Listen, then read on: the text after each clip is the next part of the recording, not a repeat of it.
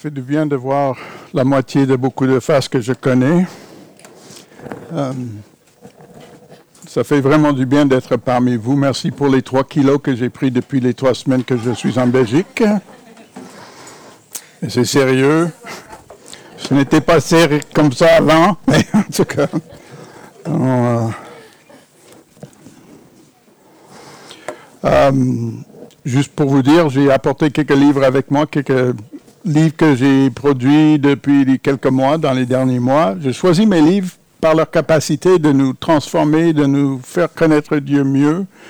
Un que j'apprécie beaucoup, qui vient d'être imprimé en France, le titre c'est La vie dans la Trinité, une introduction à la théologie à l'aide des pères de l'Église. C'est vraiment, ça a l'air théologique et pas très attirant, mais je te dis, ça, démontre euh, un aspect d'avoir vu l'évangile des nouveaux chrétiens de l'époque qui diffère beaucoup de nous. Ça soulève des bonnes questions. Ils avaient une perspective, une façon de parler qui diffère. Puis euh, ça, ça trait à ce que j'essaie de dire dans les, ces deux messages en même temps. Si vous n'avez pas écouté la semaine dernière, je vous encourage parce que c'était l'intro pour créer l'intrigue. Euh, et ce matin, je vais aller plus loin sous le titre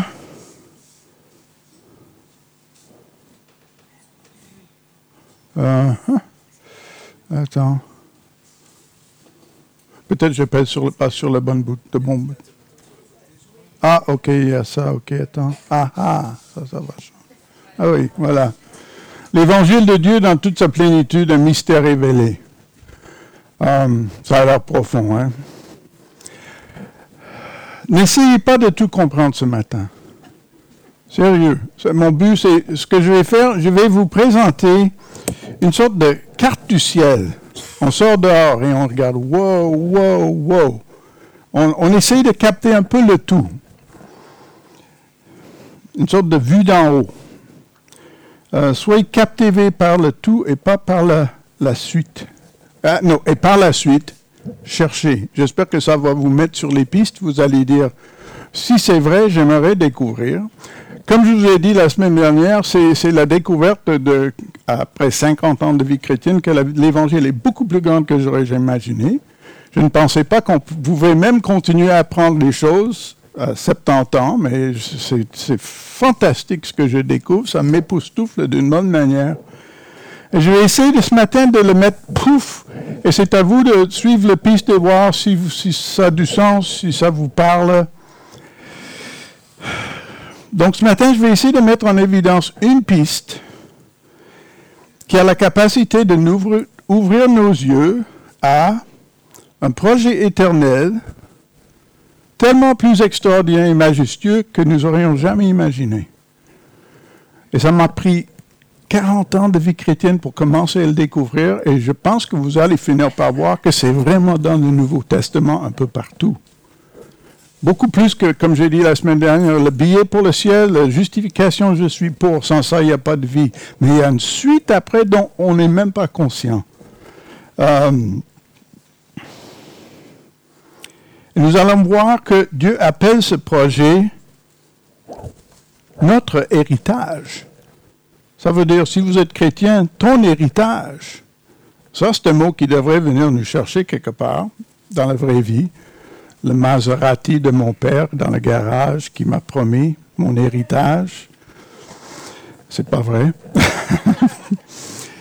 Et d'après ce que j'ai partagé dimanche dernier, la vision de la, justification qui est une porte sans maison, euh, ce dont je, veux parler ce matin représente la maison au-delà de la porte, le plan de Dieu qui devrait saisir notre attention une fois la porte ouverte. Donc on est rendu là, on commence à ouvrir la porte pour dire est-ce qu'il y a plus que de justification, pas moins, mais plus. Et comme j'ai essayé de communiquer la semaine dernière, je suis de plus en plus convaincu que c'est notre vision étriquée de ce qu'est le salut, un biais pour le ciel, qui nous empêche de rechercher et découvrir le vrai but que Dieu imagine pour nous. On s'arrête là. On ne cherche plus. Et c'est un héritage qui commence dès maintenant.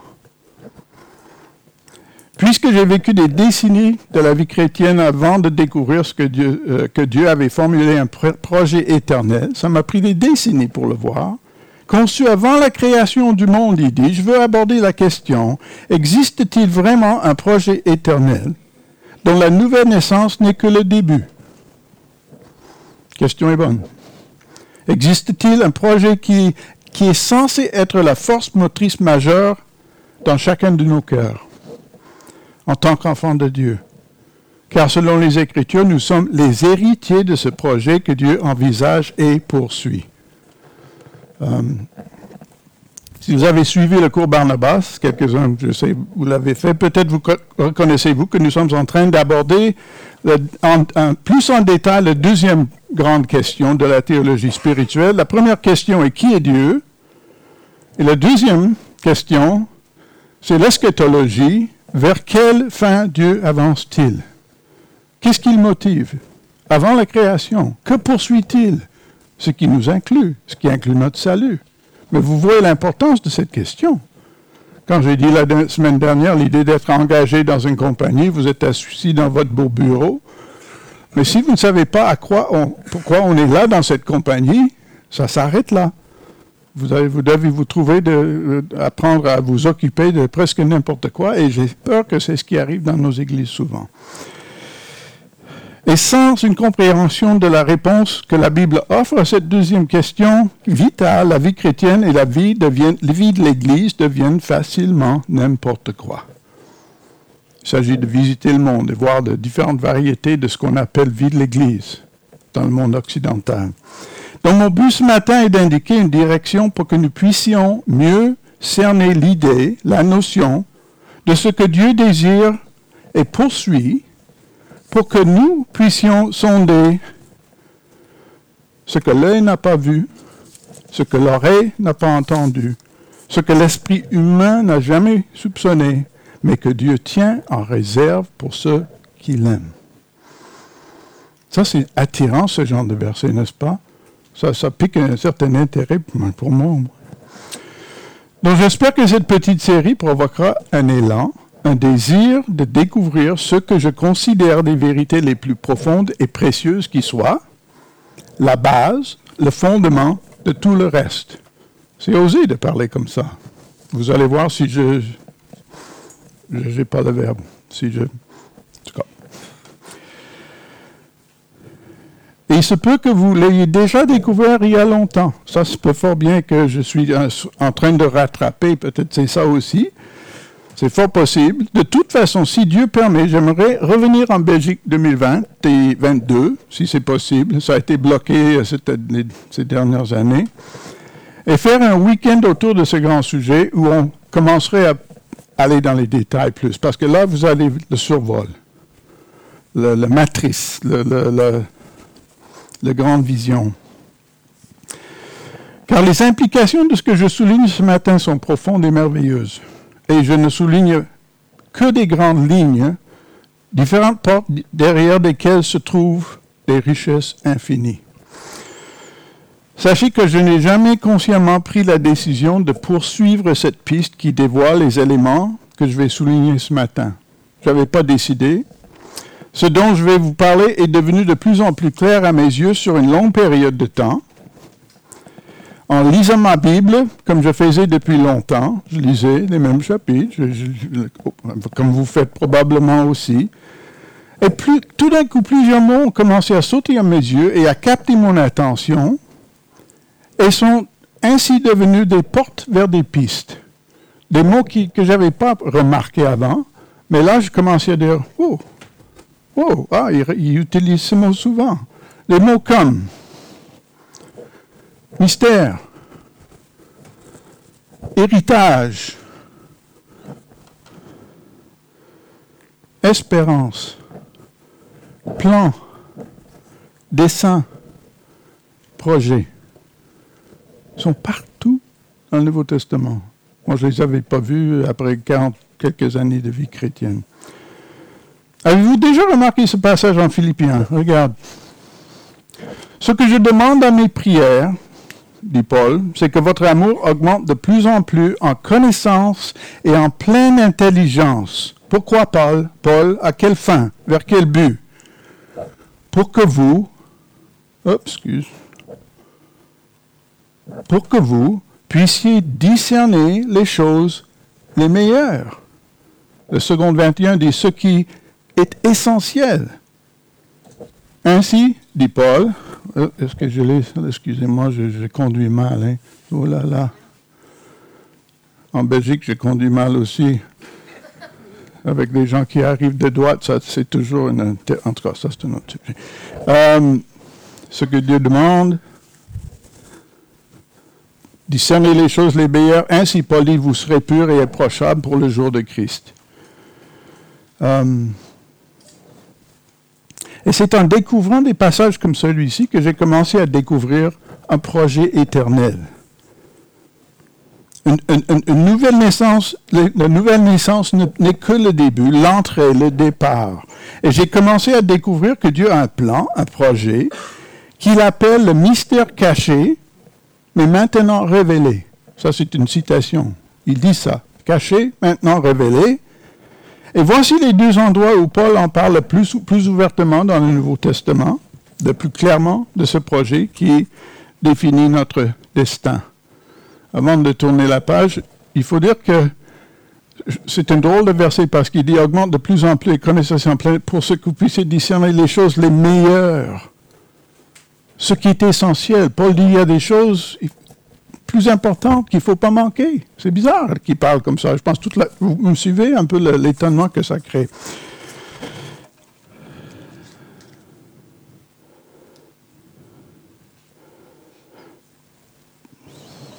Donc voici un des passages, il y en a deux grands passages où, j'ai campé maintenant depuis longtemps, mais c'est quand même étonnant. Regarde ce qu'il dit. Il commence en, c'est Colossiens chapitre 1. Il, Dieu m'a chargé d'annoncer sa parole dans toute sa plénitude.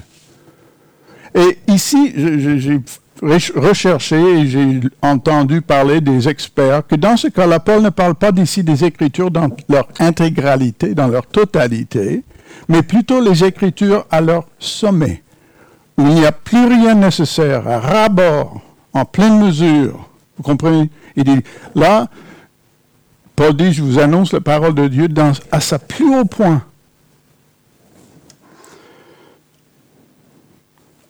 Et il dit,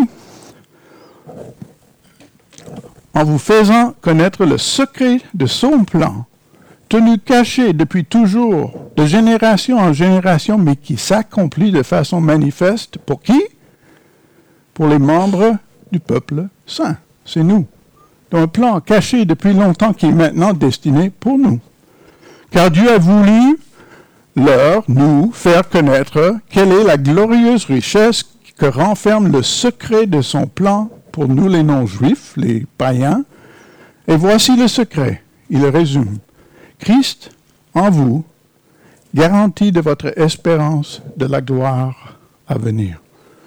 Cette petite phrase, on la connaît bien, mais ça ne veut pas dire énormément de choses. Euh, ça, c'est une des choses qu'on ferait chaque mois, euh, peut-être une bonne journée. Mais êtes-vous d'accord avec moi que Paul semble dire que ce mystère, ce projet est l'élément clé de toute la conception de la vie chrétienne? Et pendant des décennies, moi, je n'avais aucune idée de quoi il parlait. On trouve une autre élaboration plus détaillé autour de ce sujet en Éphésiens 1. Ça, c'est un des passages du Nouveau Testament le plus dense, je trouve, et c'est peut-être là où j'ai campé le plus dans ma vie chrétienne. Où Paul dit ceci. Il dit, il, Dieu, nous a fait connaître le mystère de sa volonté, non? Ah. Excusez-moi. Il nous a fait connaître le mystère de sa volonté. Selon quoi? Selon le bienveillant dessein qu'il avait formé en lui-même pour le mettre à exécution lorsque les temps seraient accomplis, de réunir toutes choses en Christ, celles qui sont dans les cieux et celles sur la terre. Voilà encore l'idée de ce plan. Et dit Dieu un plan depuis avant l'éternité et qui poursuit ce projet caché jusqu'à ce point-là. Paul dit ça a été caché, mais maintenant il dit c'est avec les apôtres, c'est le temps de révéler, révéler l'héritage, le mystère, le plan, le projet, tout ça, ça fit ensemble. Et Paul continue, en lui, En lui, nous sommes aussi devenus héritiers. Voilà ce mot. Ayant été prédestinés suivant quoi? Suivant le plan de celui qui opère toutes choses d'après le conseil de sa volonté. Vers quel but ultime? Il opère tout dans vers quel but? Afin que nous servions à célébrer sa gloire, nous qui d'avance avons espéré en Christ. C'est dense, n'est-ce pas? Ça, c'est parmi les passages les plus denses parce que parfois c'est des longues phrases en plus, mais c'est le fait d'avoir campé longtemps puis décortiqué que ça commence à avoir un sens pour moi. Mais je, vous encourage à vous aussi de camper dans ces deux passages en Colossiens, en Éphésiens, car c'est central à tout le reste.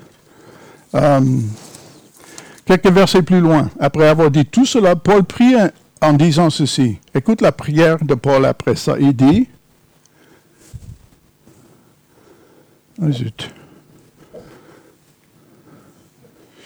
Éphésiens 1, je fais mention de vous Maintenant, il dit, je vais prier pour vous. Euh, dans mes prières, afin que le Dieu de notre Seigneur Jésus-Christ, le Père de gloire, vous donne un esprit de sagesse et de révélation dans sa connaissance, qu'il illumine les yeux de votre cœur. Dans quel but, Paul? Pour que vous sachiez quelle est l'espérance qui s'attache à son appel, dont il vient de parler. Quelle est la richesse de la gloire de son héritage qu'il réserve aux saints et quelle, et est envers nous qui croyons l'infinie grandeur de sa puissance se manifestant avec efficacité en vertu de sa force. Ces deux passages parlent de quelque chose d'important, comme j'ai dit. Revenez là-dessus. Mais Paul dit, après ça, il, dit, il prie, je veux que vous captiez ça. Je veux que vous voyez ça. Je veux que vous entriez dans cette réalité-là. Donc, s'il est vrai que Dieu a un projet éternel, selon le dessein éternel qu'il a mis à l'exécution par Jésus-Christ, notre Seigneur, conçu avant même la création du monde. Un projet que Dieu veut que nous scrutions jusqu'au point où notre passion première soit l'accomplissement de ce projet. Si un tel projet existe, véritablement, qui est défini comme étant notre héritage, peut-être c'est le temps de le découvrir. Ça, c'est un peu ce que j'essaie de souligner ce matin et de donner des pistes. Il y a aussi d'autres termes dans le Nouveau Testament qui ont fini par capter mon attention, euh, termes qui reviennent souvent dans le Nouveau Testament et qui sont liés à ce même sujet. Par exemple, surtout les mots espérance,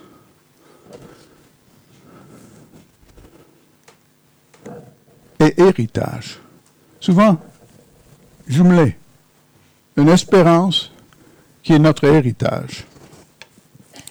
Euh, exemple.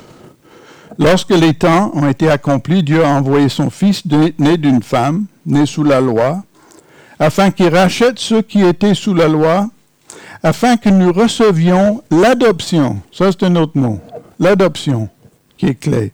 Et parce que vous êtes fils, Dieu a envoyé dans nos cœurs l'esprit de son Fils, lequel crie Abba, Père, Papa. Ainsi, tu n'es plus esclave, mais fils. Si tu es fils, tu es aussi héritier par la grâce de Dieu. Ça revient. Héritage. Relié à notre espérance. Parce que l'espérance, c'est l'héritage qui nous attend. L'apôtre Paul dit ceci. Oh, excusez-moi, il dit ça. Ouais. Il dit, Béni soit Dieu, le Père de notre Seigneur Jésus-Christ, qui, selon sa grande miséricorde, nous a régénérés pour une espérance vivante. Par la résurrection de Jésus-Christ d'entre, d'entre les morts. Alors le salut est en vue de cette espérance. Et Paul continue. Pour un héritage qui ne peut ni se corrompre, ni se souillir, ni se flétrir. Il vous est réservé dans les cieux, à vous qui, par la puissance de Dieu, êtes gardés par la foi pour le salut prêt à être révélé dans les derniers temps. Commencez à voir les choses qui s'accumulent, un peu le thème qui se développe, et c'est un peu partout dans le Nouveau Testament. Il y a des prémices dans l'Ancien Testament qui indiquent que ça allait venir dans le Nouveau Testament aussi. Alors, l'héritage que Dieu réserve pour nous est censé être l'objet de notre espérance. Ça a du sens? S'il y avait vraiment une Maserati, la Maserati deviendrait l'objet de mon espérance. Ça a du sens. Le Nouveau Testament parle souvent de notre espérance. Un peu plus loin dans ce même chapitre, après avoir dit ça, euh, l'apôtre Pierre répète, il dit ceci, mettez toute votre espérance dans la grâce qui vous sera apportée lorsque Jésus-Christ apparaîtra. C'est quoi le problème avec cette, déclaration? On ne peut pas nécessairement, si on ne sait pas ce que c'est, on ne peut pas mettre toute notre espérance en elle. Vous comprenez ce que je veux dire? Et, donc, il présume qu'on a une idée de ce qu'est notre héritage pour que nous puissions mettre toute notre espérance dans cette réalité. Vous me suivez? Vous êtes avec moi? C'est un peu mêlant, mais ça, sera à vous d'aller euh, jouer dans le jardin après. Mais voici le dilemme. Si nous n'avons pas d'idée de ce qu'est l'objet de notre espérance, c'est-à-dire notre héritage, comment pouvons-nous mettre toute notre espérance en lui? Vous me suivez? Si on ne sait pas ce que c'est, on ne peut pas être animé par l'objet parce qu'on ne sait pas ce que c'est, sans avoir une idée de ce qu'est l'héritage qui nous attend. Afin qu'il devienne l'objet de notre espérance, comment allons-nous vivre la vie chrétienne comme Pierre semble la définir? Donc c'est important. C'est une source de motivation. Donc l'espérance pour moi était comme, est comme une corde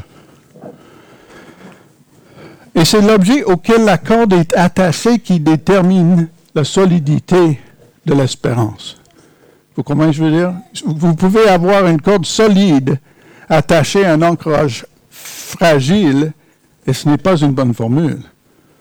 Donc, ce n'est pas la corde en elle-même, l'espérance qui est la clé. La clé est l'objet ou la de, de, de cette espérance. Alors, si nous n'avons pas une idée assez claire de ce qu'est l'objet de notre espérance, notre espérance ne suffira pas. Elle n'existera pas. Elle ne nous motivera oui, pas exactement. Donc, question. Entre la foi, l'espérance et, oups, j'ai triché, et l'amour, ça c'est comme donner la, en tout cas. Euh, Laquelle des trois est la plus grande selon l'apôtre Paul en 1 Corinthiens 13, sans avoir triché tantôt? C'est l'amour. Car l'amour durera toujours, tandis que la foi et l'espérance prendront fin car elles sont temporaires. Donc il dit ça, c'est... Mais regardez ce passage-là, ça c'est un de ces passages qui est de nulle part après 50 ans de vie chrétienne. Arrête c'est comme le prof qui vous permet de... En tout cas, En effet, nous avons entendu parler de votre foi en Jésus-Christ et de votre amour pour tous les membres du peuple saint. Cette foi et cet amour se fondent sur ce qui fait votre espérance et que Dieu réserve dans les cieux. Donc, dans cette formule, il dit l'espérance est la fondation. Vous suivez ce que je veux dire? Et les, apôtres déclarent fois après fois que l'espérance est centrale pour la marche chrétienne.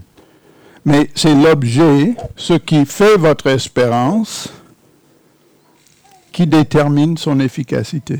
Si nous ne savons pas ce que c'est, l'espérance ne vaut absolument rien. Vous me suivez? Elle n'est pas, attachée à quelque chose qui nous attire. C'est l'héritage que Dieu réserve pour nous qui est censé être l'objet de notre foi et la source de notre motivation en tant que chrétiens.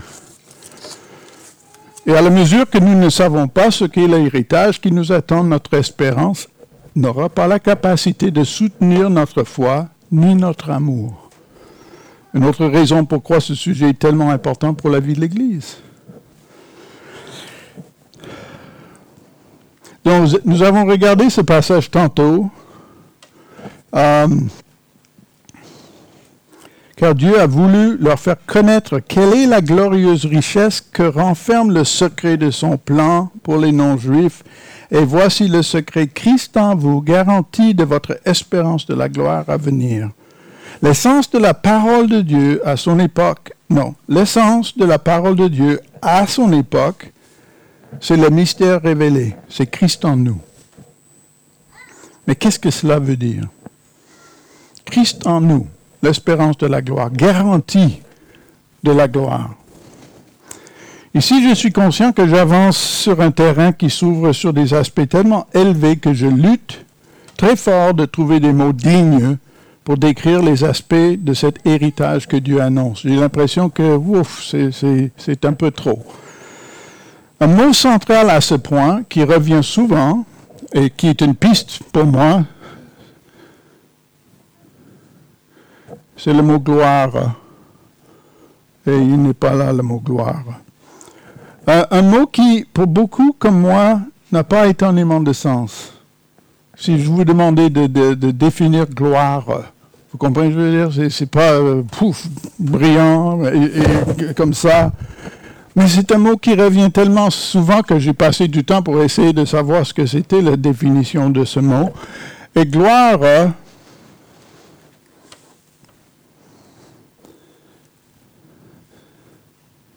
C'est quoi, c'est quoi le lien donc? La, gloire de Dieu, c'est en mon, ah, je, pensais l'avoir mis, excusez-moi, j'ai, fini ça une heure ce matin après avoir mangé beaucoup. Euh, et cette, cette, véhicule marche moins bien que l'autre la semaine dernière, et là je suis perdu, excusez-moi.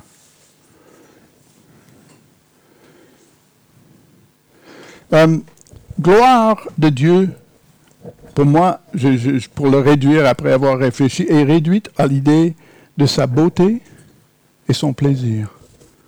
La gloire de Dieu, c'est la beauté de Dieu. Et c'est son plaisir. Je ne vais pas essayer de justifier pourquoi j'arrive à cette définition, ça prendrait beaucoup de temps. Mais glorifier Dieu veut dire vivre pour mettre en évidence et augmenter la beauté de Dieu et d'ajouter à son plaisir. Et quand on fait ça, on glorifie Dieu.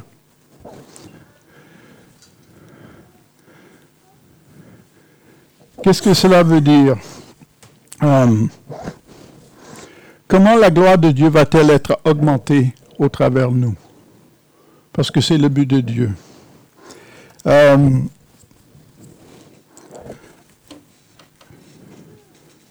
gloire, la gloire de Dieu, c'est sa beauté et son plaisir. Glorifier Dieu veut dire vivre pour mettre en évidence et augmenter la beauté de Dieu et ajouter à son plaisir.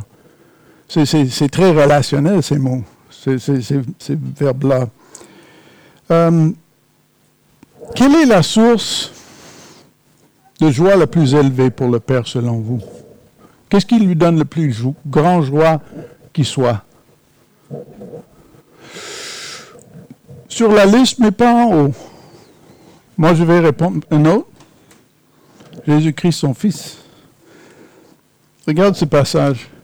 Dès que Jésus eut été baptisé, il sortit de l'eau, et voici les cieux s'ouvrent, et il vit l'Esprit de Dieu descendre comme une colombe et venir sur lui, et voici une voix fit entendre des cieux des paroles, celui-ci est mon Fils bien-aimé, en qui Juste alors, j'aime pas ce, véhicule. Ok, laisse faire. En qui j'ai mis toute mon affection?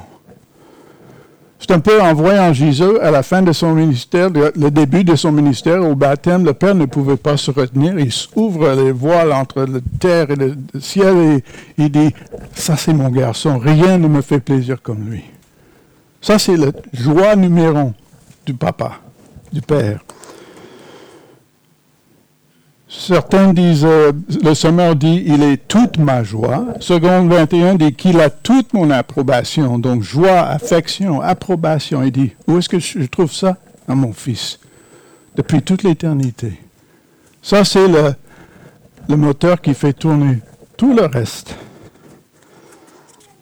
La source suprême où le Père trouve sa joie, c'est en son Fils. Une autre question. Où pouvons-nous découvrir la beauté du Père comme nulle part ailleurs? Peu de temps après la crucifixion, Jésus a prié cette prière. Père, glorifie ton nom. Ça veut dire, mets en évidence la beauté de ta personne Et une voix vint du ciel, je l'ai glorifié, et je le glorifierai encore. La foule qui était là, qui l'avait entendu, disait que c'était un coup de tonnerre, d'autres disaient c'est un ange qui a parlé, mais c'était qui? C'est le Père qui dit, ce gars-là me met en évidence comme personne d'autre. C'est lui qui, qui, qui, montre qui je suis. C'est lui qui, euh, qui met en évidence la beauté de ma personne en tant qu'homme. C'est un peu comme si le, Père disait, Ô mon fils, depuis 33 ans, tu as mis en évidence le comble de ma beauté dans toutes les circonstances de la vie. Tu as dit que ta nourriture, ce qui te fait vivre, est de faire la volonté de celui qui t'a envoyé, moi le Père, et accomplir mon œuvre. Papa dit ça, rien ne peut m'honorer comme lui. Donc le Père trouve son joie ultime en son Fils. Rien ne lui fait un plaisir semblable. Et la beauté du Père est comblée en son Fils. Rien ne met autant en évidence la beauté de sa personne. Donc la question, alors comment Dieu va-t-il augmenter sa gloire, son plaisir et sa beauté? Ça, c'est le centre de son plan et de notre héritage. Voilà la réponse. En ajoutant des myriades de filles et des fils de Dieu qui reflètent la beauté de Jésus-Christ. Imagine, il dit, mon fils, pendant l'éternité, m'a tellement au Québec, on dirait capoté, mais c'est peut-être pas le meilleur mot. Je ne sais pas ce que c'est ici, mais wow! Et donc, imagine un peuple, un univers rempli d'hommes et de femmes qui me fait voir mon fils en, elle comme je le vois nulle part ailleurs. En Luc, en Alice, Diane. Il dit, je vois Jésus en cette personne comme je le vois nulle part ailleurs. Donc, son plaisir est multiplié pour l'éternité à travers nous. Il voit Jésus-Christ en moi d'une manière qu'il ne le voit nulle part ailleurs. Et c'est la même chose pour chacun de ses enfants. Vous voyez comment la gloire commence à se répandre, à grandir,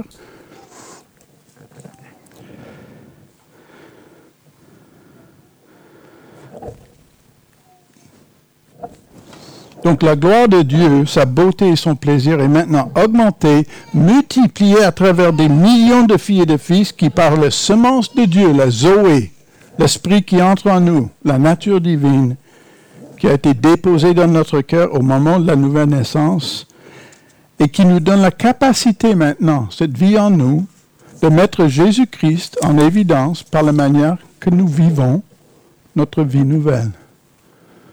Et quand le père le voit, il dit Ouf, je vois mon fils. Ouf, je vois un peu de mon fils en formation. C'est toujours en formation. Un jour, on va entrer, il va nous voir, le fils, dans une. Euh, est-ce que je viens de changer ça? Ok, excuse. On arrive vers la fin. Restez avec moi, mais il faut souligner le fait qu'il ne s'agit pas d'une capacité automatique de glorifier le Père, mais plutôt le fruit d'un long processus, n'est-ce pas, par lequel l'Esprit de Dieu libère de plus en plus ce cœur nouveau, ce Christ en moi.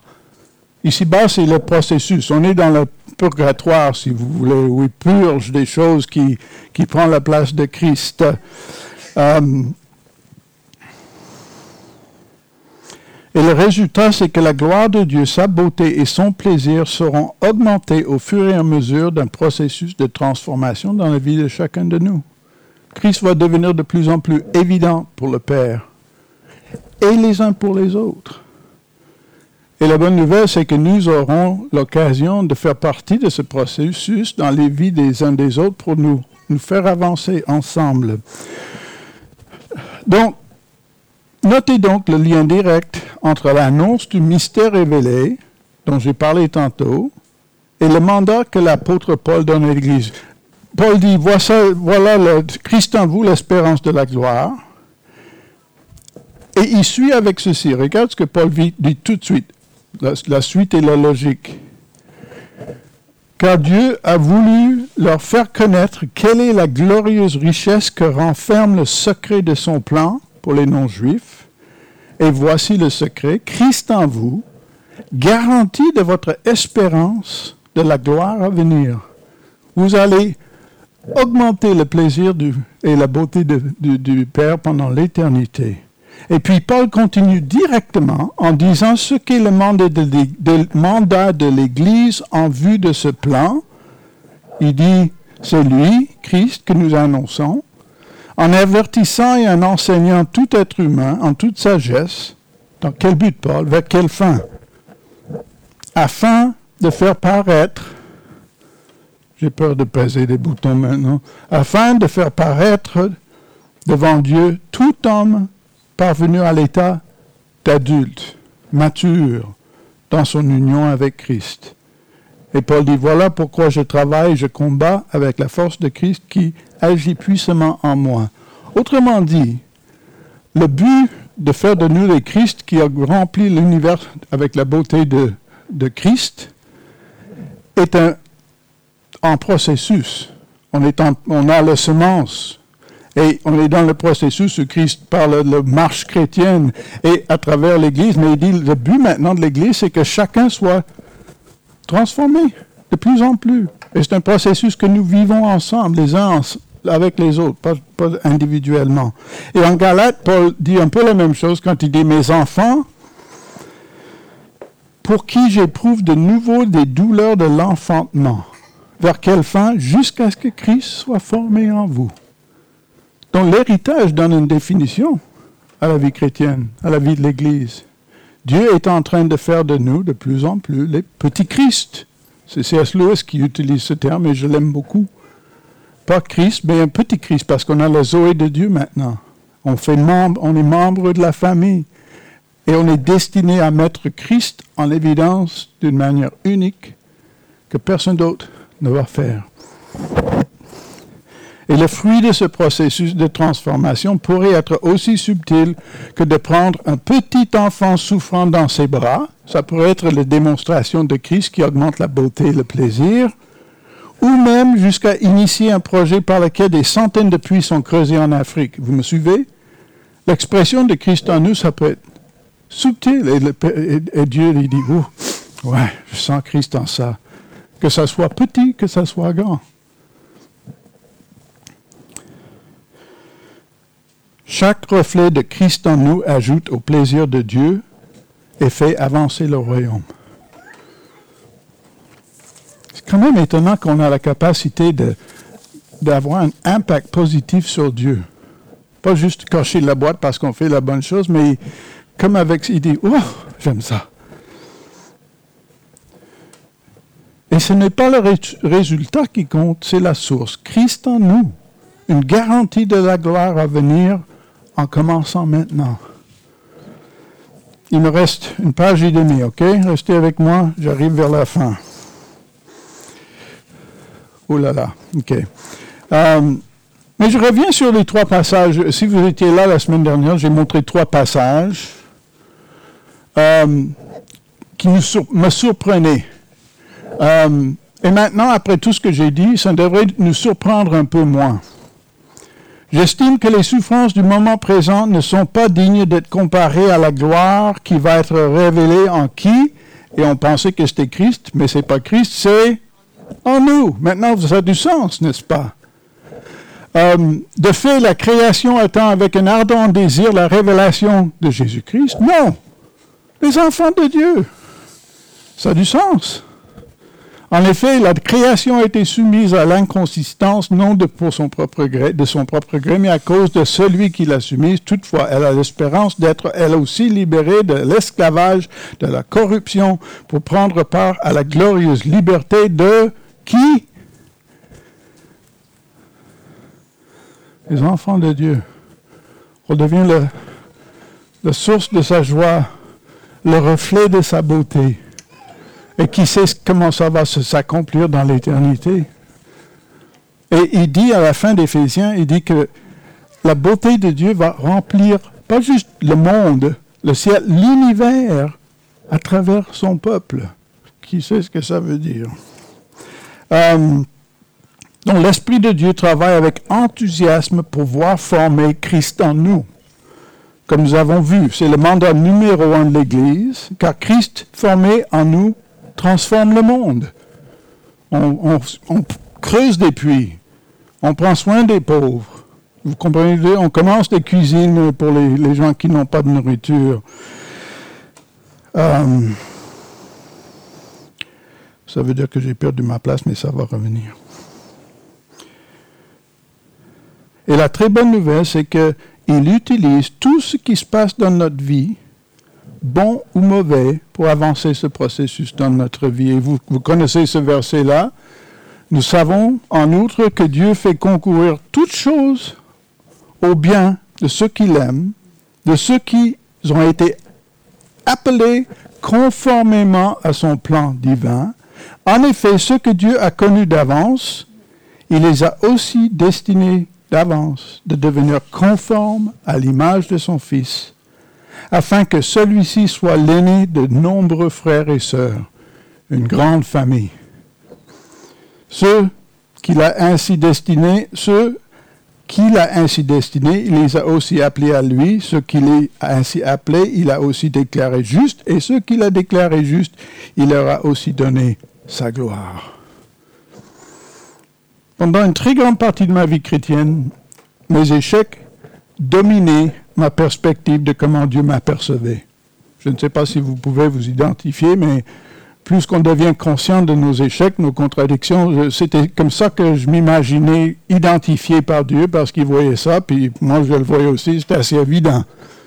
Et ce n'est pas juste une question de ne plus faire ça. Vous êtes d'accord avec moi, vous, êtes assez loin que ce n'est pas juste une question de volonté la maîtrise, il n'y a pas de maîtrise sur le péché. Et je découvre lentement que cette manière de voir les choses représente une erreur majeure. L'idée que Dieu, Dieu me définit surtout par mes écarts, mes inconséquences, mon péché. Car si nous avons le moindre, moindrement de discernement, on va toujours déceler les poutres dans notre œil. Si quelqu'un a vu du péché, il va voir ça dans ma vie. Tu comprends ce que je veux dire? C'est là, c'est évident. Mais en contraste, en vue du projet de Dieu, que Dieu poursuit dans notre vie maintenant, pour voir Christ de plus en plus formé en nous, je crois que Dieu ressent plutôt un enthousiasme en vue du résultat glorieux qu'il envisage pour ma vie, pour ta vie. Il ne voit pas le défaut. Vous comprenez ce que je veux dire?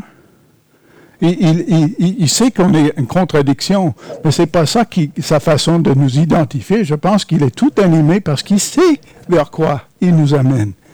Il sait le résultat glorieux qui va ajouter à sa joie maintenant en partiel, mais un jour, ouf. Et ce passage est devenu précieux pour moi dans de cette dernière année. Euh, en effet, nous n'avons pas un grand prêtre qui serait incapable de compatir à nos faiblesses. Au contraire, il a été tenté en tout point comme nous le sommes, mais sans commettre de péché.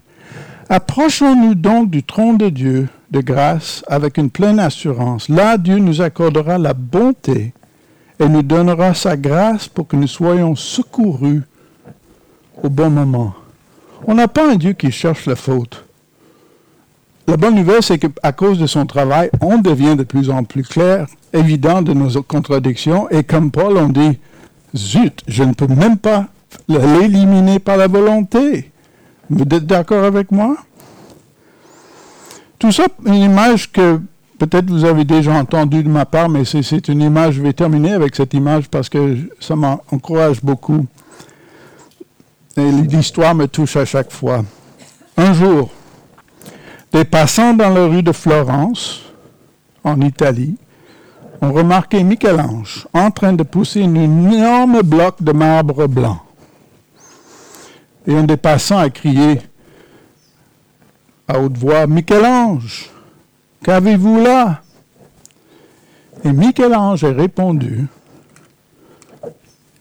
oh, c'est le statut de David et j'ai tellement envie d'enlever tout ce qui le cache. C'est beau, hein?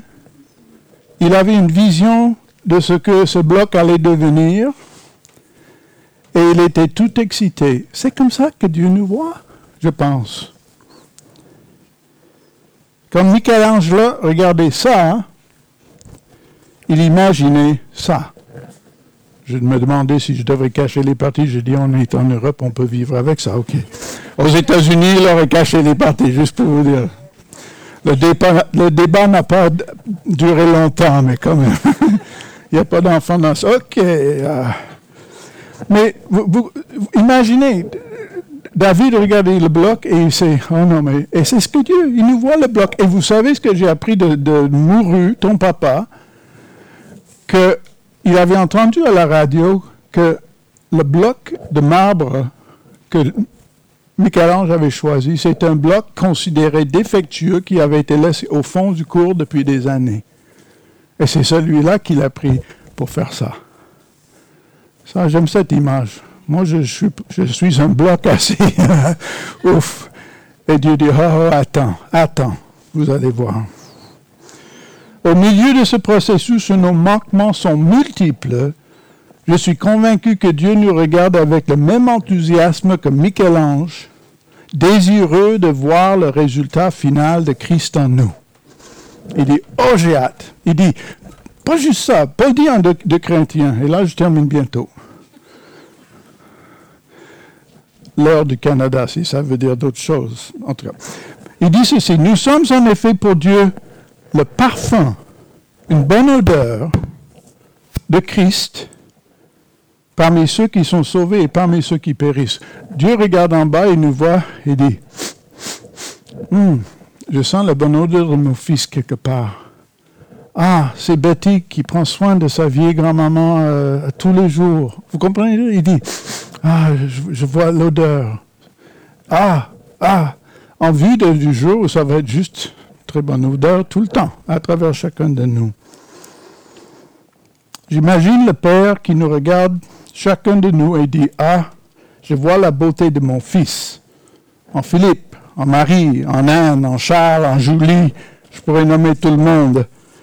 Et cela, comme je ne le vois nulle part ailleurs. Il, prend plaisir dans une odeur qui capte en moi comme il ne trouve nulle part ailleurs. Il dit, je vois Christ en moi, comme il ne voit nulle part ailleurs. Il voit Christ en toi. Il dit, ah, là, je vois mon Fils d'une manière que je vois nulle part ailleurs. Vous voyez le plaisir de Dieu augmenter? Non seulement augmenter, mais la beauté de Dieu remplit l'univers.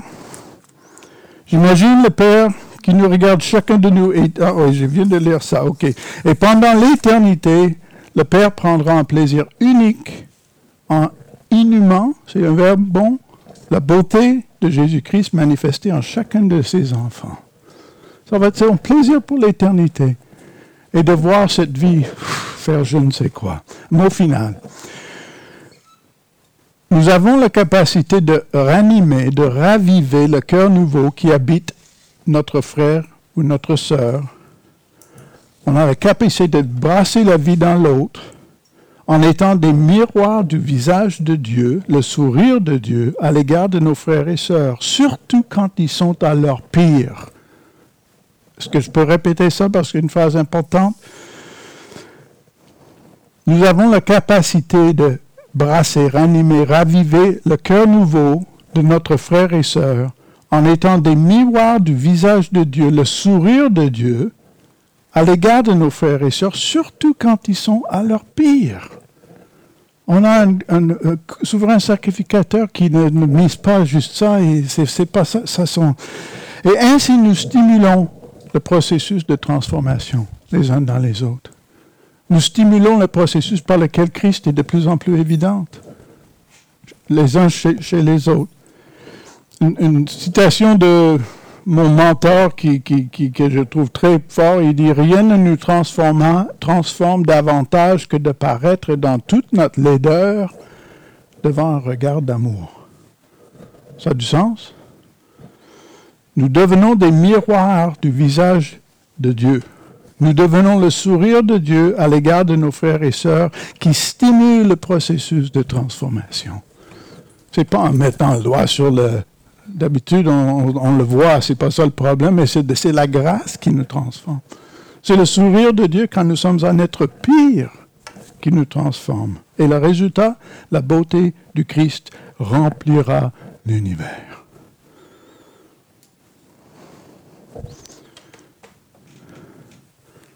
L'Église qui est son corps, la plénitude de celui qui remplit tout en tous. Merci d'avoir été patient, j'espère. Et là, vous allez voir si c'est toujours là et si ça vous fait creuser. Puis